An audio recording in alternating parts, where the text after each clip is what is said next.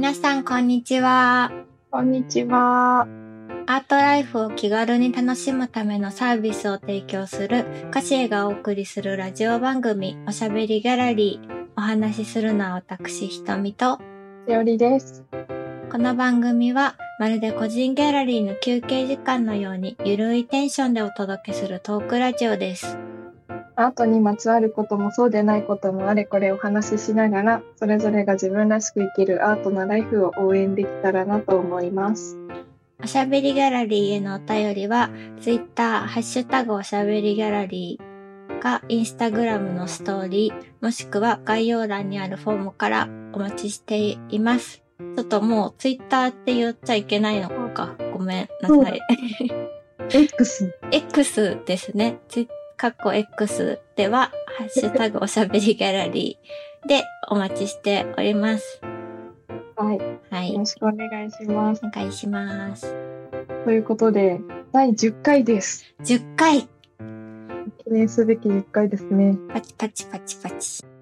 そんなこんなで、はい。先週、私が、あの、彫刻の森美術館について、めちゃくちゃたくさん話す回だったので、はい。都民の推し美術館の話もフリートークとして聞きたいなと思うんですけれども。あ、そうなんですよ。そう、しおりんがね、先週結構、な、熱っぽくとか、がっつりお話ししてくれたので、ちょっと私の方でも自分の好きな美術館のお話ができたらなと思って、今日はその時間にさせてもらおうと思います。お願いします。はい。えっと、私が好きな美術館は、と、朝日グループ大山崎山荘美術館という、えっとですね、大体京都と大阪の間ぐらいにある、うん。えー美術館なんですけど、そうですね。アクセスで言うと、JR 京都線の山崎駅が、えっと、阪急京都線大山大山崎駅から歩いて10分ぐらいって感じです。で、山荘なので、駅からちょっとこう、坂道をずっと登っていって、たどり着くっていう感じですね。うんそんなに別に山って感じじゃないんだけど、坂道が結構急だった思い出があります。そうそうそう。今、このね、写真をね、しおりにはお見せしてるんですけど、もう、すごい。えパッと見ただけで、うわ、これ山荘だって、なんていうの、なんか、みんなが思い描くような、え、思い描くというか、山荘って言われて、こんな感じかなって思うような山荘なのよ。うんうん。なんていうんだろうあね。う、そうんだね。今の時期だと、なおさらこう夏休み感がすごいというか、ああ、そうね、見。た目の。うんうん、確かになんか旅館とかやっててもおかしくない感じの。そうだね。そう、なんか私なんかは結構ミステリー小説とか好きだから、あ、こうんここで絶対事件が起こるみたいな、入った瞬間思って、もうすごい。そうちょっとね、お亡くなりになって犯人がいて、なんかそこでちょっとこう緻密なトリックがあって、みたいな。うんなんかそういうのが起きても全然不思議じゃないぐらい、もう外観もそうだし、中身もすごい素敵なところでして、だからなんだろう、なんか展示品ももちろんすごい好きなんだけど、何より建築がもう好きっていう感じですね。一応これね、調べてみたんですけど、えっとイギリスのチューダーゴシック様式に、えっと特徴的な、これは木骨かな？木に骨を見せるハーフティンバー方式を取り入れた山荘で、えっと、一応鉄筋コンクリート作りらしいです。うん。そうなんだ、これ。木造っぽいのにね。ね、そうなの。でも見えるところは、そうよね。木造っぽいんだけどね。木造の部分も、でも、内装は本当に木造の部分がすごいあって、まあなんか手すりとかもそうだし、階段とか、なんだなんかテラスのその柱とかはけ木造だった。記じゃあ憶。、見えないところで丈夫に作られてると？うんうんうん、そうかも。だから中にね、暖炉とかがもうがっつりあって、暖炉があるってことはその高く伸びる煙突もあるわけですよ。うんうん。なるほどでそうすね。そうそう。で、階段のとこには、とか他の部屋とかにはステンドグラスとかがあったりして、それもまたすごく綺麗でしてね。いいですね。そう、とても素敵なんですよね。で、えっとね、なんかこの山荘だけじゃなくて、うん。えっと、別で作られた美術館用の建物みたいなのもあるんですけど、それが地中館っていうとこ、地中にある地中の宝石箱っていう地中館と、あとは山荘から直接なんか繋がってる夢の箱っていう展示室があって、うん。これはね、安藤忠夫さんが設計した感じで、なんかコンクリート作りだったりとか、なんか安藤忠夫さんやなぁ、みたいな。すごいね。そこのコントラストがすごそう。そう、なんかね、ちょっと合わん、そ、コンクリート作りって聞くとちょっと合わなそうって思うかもしれないんだけど、なんかそんなに違和感もなくね、へー絶妙に馴染んでるのがさすが、というかその素敵だなって思いましたね。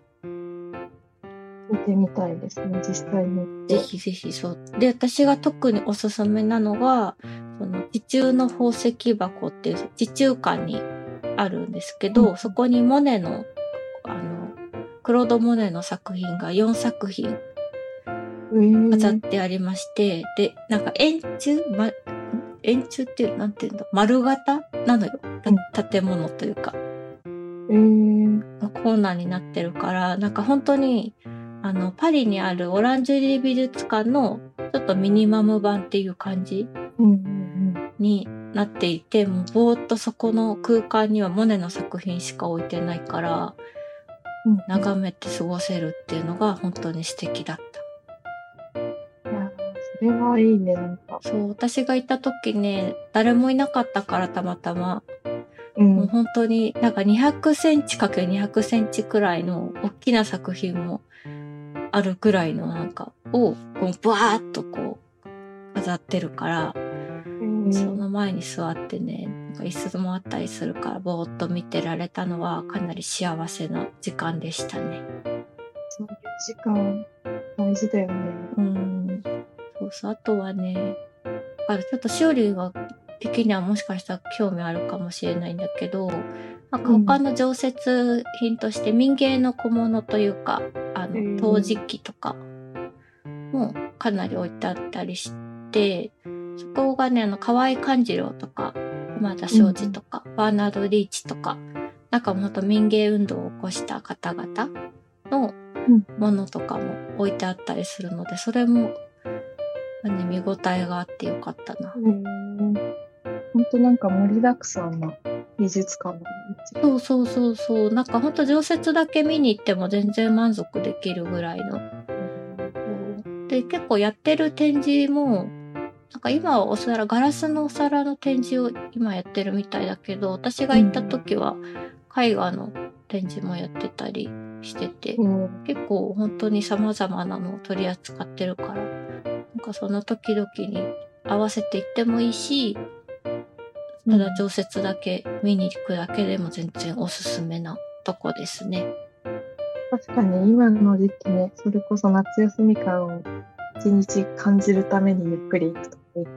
うんうんうん、そうそう、ほんそう、それがね、なんだろう、なんか結構さ、水族館とかで、クラゲの展示とかをさ、見てぼーっと過ごすのが好きみたいな人って結構いる気がするんだけど、なんかそういう感じで、絵画を見ながらぼーっと過ごすとかも、なんか全然ありな過ごし方なんじゃないかなってうん贅沢な時間だよね。贅沢、うん、すごくおすすめですね。こんな感じでね、なんかちょっと私の好きな美術館について結構今長々と喋ってみたんですけど、うんなんかもちろんね、大型展示会とかでその日本中とか、まあ、世界中回ってる展示をで見に行くのもいいけど、自分の好きな美術館があると、なんかそこに行くだけで、なんだろう、ワクワクできるからいい、うんうんなんか楽しいかなって思ったりもしますうん。ね。確かに。こうやって話すと、うんなんかそれぞれのこう好きな美術館の傾向とかもわかるから面白い。ああ、そうかもそうかも。ね、なんかこういう、このテーマはちょっと私たちだけじゃなくて、他の人にもぜひ聞いてみたいところなの行ってみたいですね。うん。なんで、お便りいただけたらぜひ嬉しいなと思います。はい、お待ちしてます。はい。はい。では、えっと、このラジオではですね、毎回テーマを決めて話していってるんですけども、今月は私の備えをテーマにお送りしたいなと思っております。はい。はい。とえっと、あれですね。うん前回は私たちの、あの、備えの話をそれぞれさせてもらったと思うんですけど、はい。今回は、アシエのメンバーにいろいろ何かありますかって聞いた内容をお話しするという感じで。はい、そうですね。ちょっとはいいろいろ聞いてきましたので、ここでご紹介してみようと思います。なんかあるあるとかわかるみたいなのがうんうん。あれば、私はすでにわかるってものが一つあるので、ちょっとそこもお話ししたいなと思うんですけど、えっと、まず一つ目が、と当たり前なのですが、ハンカチを欠かさず持ってますってうん。っていう方がいて、メンバーがいて、と夫のカバンには予備のハンカチを忍ばせているので、とハンカチ忘れたって連絡が来たら、カバンのこのポケットに入れてあるよってプチサプライズしてますって教えてくれましたは。いめちゃくちゃ可愛い。そう、このエピソードがすごい可愛いなと思って、なんかハ、ンカチ忘れたっていう連絡が来るっていうのがまた可愛い。ああ、確かに。な夫さんもハンカチを、なんていうの、いつも持ってなきゃいけないのにっていう、なんかその意識がお互いあることが素敵というか、私、やっぱ、ね、必要だし絶対使うのにたまに忘れちゃったりすることがあって、うわーってなるから、わかる。すごいあの、QOL 下がるよね、その日の。あ、そう、わかる。なんかお手洗いとか行くたんびに、あ、そうだ、今日私ハンカチ忘れたんだって思う自尊心が奪われていく。うん、そうそうそうそうそう。なので、このサプライズは本当に素敵だなと思いました。本当素敵。うん。いい話をありがとうございます。いありがとうございます。はい。でえっと、次のメンバーが教えてくれたのが、えっと、私がいつも備えてるものは水筒ですってうん外でペットボトルを買うのが嫌で、季節ごとに最適なサイズのものを揃えてます。すごい。すごいよね、これ。なんか、冬とか、春？とか、あとちょっとちっちゃめだったりするのかな？うんうん。そうそう。なんで、なんか最近はもう夏なので1リットルの水筒を使ってますって言って。うで、中身にもこだわりがあって、水筒には水しか入れないっていうことでしたね。水分補給は水がいいっていう変なこだわりがあるというふうに自分で言ってたんですけど、でもカフェに行く時とかはコーヒー用のマイボトルを持って行ってるので、荷物が水筒と水筒でめっちゃ多くなりがちですって言って。いや、でもこれ素晴らしいよね。やっぱ環境配慮の上でも。うん。すごい素敵。そう、なんかね、このメンバーとなんかミーティングする時とかに、いつもでっかい水筒を飲んでるなと思ってたの。あなんか。すっごいでっかいなと思ってたら、1リットル入るやつなんだっていうのをここで私は初めて知って、ってことはさ、1リットル出かけるときに持って出かけてるってことで、そうだね。筋トレになりそう。確かに、鍛えるにもいいかもね。そういう側面もあるんですね。うん、素敵。そう、でもおしゃれな水筒だとファッションにもなるので、マイボトル生活おすすめですっていうことで。ちょっとこれは私もやらなきゃなって思いました。こあーの回答って。私はね、なんかペットボトルをきれいに洗って、その中に入れて持って歩いたりするいやー、なるほど。時確もある。うん。かに。水筒って結構重いやつとか多いけど、ペットボトルなら。そうそうそうそうそう。なんかペットボトル洗う用のブラシとかもさ、100円ショップとかで売ってたりする。ペットボトルとか、まあ、水筒用なのかななんかその奥底にまで届くはいはいはい。やつ。あの、理科室とかにあるみたいな。あ、そうそうそうそうそう。なんかそういうのを使って洗ったりすれば、そんなに、まあ、うん、2、3回ぐらいだったら平気かなって私は勝手に思ってしまってるんですけど。それをやってますね。でもやっぱり私も水筒というか水分を持たないで出かけるっていうことはまずないから、うんまあ、特に今の時期はね、もう本当にそ、うん、積極的な水分補給ね。そうそうそう。なんか喉が渇いたって思った時にはもう遅いっていうらしいからね。なんかそれ、なんかのスポーツドリンクの CM で昔見たこあ、これ CM なのかなんかそういうとある。うん。なんか私的知識の一つなのかと思ってた。どうなんだろうね。でもなんかそう言うよね。言う言う。なんかのも喉乾いてなくても定期的に水分は取っておくといいす、いいそうですよ。皆さん。急に。急に呼びかけをする。しましょ行きましょう。この夏を乗り切りましょう。その8月も真っ盛りなので。う。本当ですよね。ねそうそう。で、まだ、まだまだ暑い日は続くのでね。と、最後ですね。最後のメンバーは、あ、の防災グッズとして、あの、リュック、グッズを入れたリュック2つとお水は玄関に常に置いてるってことなんですけど、あとは、なんかスマホの充電はできるときは常にやってますっていうことで、うん70%切ると不安になりますって。結構あると思うけどな、なんか30%。え、私も全然ずっとそのまま使いだったりする。そう、なんか50%切ると省電力モードにし,、えーしちゃうって。そう、だから充電しっぱなしがバッテリーには良くないことは知ってるんですけど、スマホ依存症なのでついついやってしまいますって。なるほど。これでも確かにさ、性格とかもあるよね、きっと。うんうんうんうんうんうん。なんか私は、省電力モードは、あの、20%からで、15%ぐらいまでは全然余裕だと思ってる人です。私、省電力モードっていうものがそもそもわかんない。本当？携帯に備わってんの？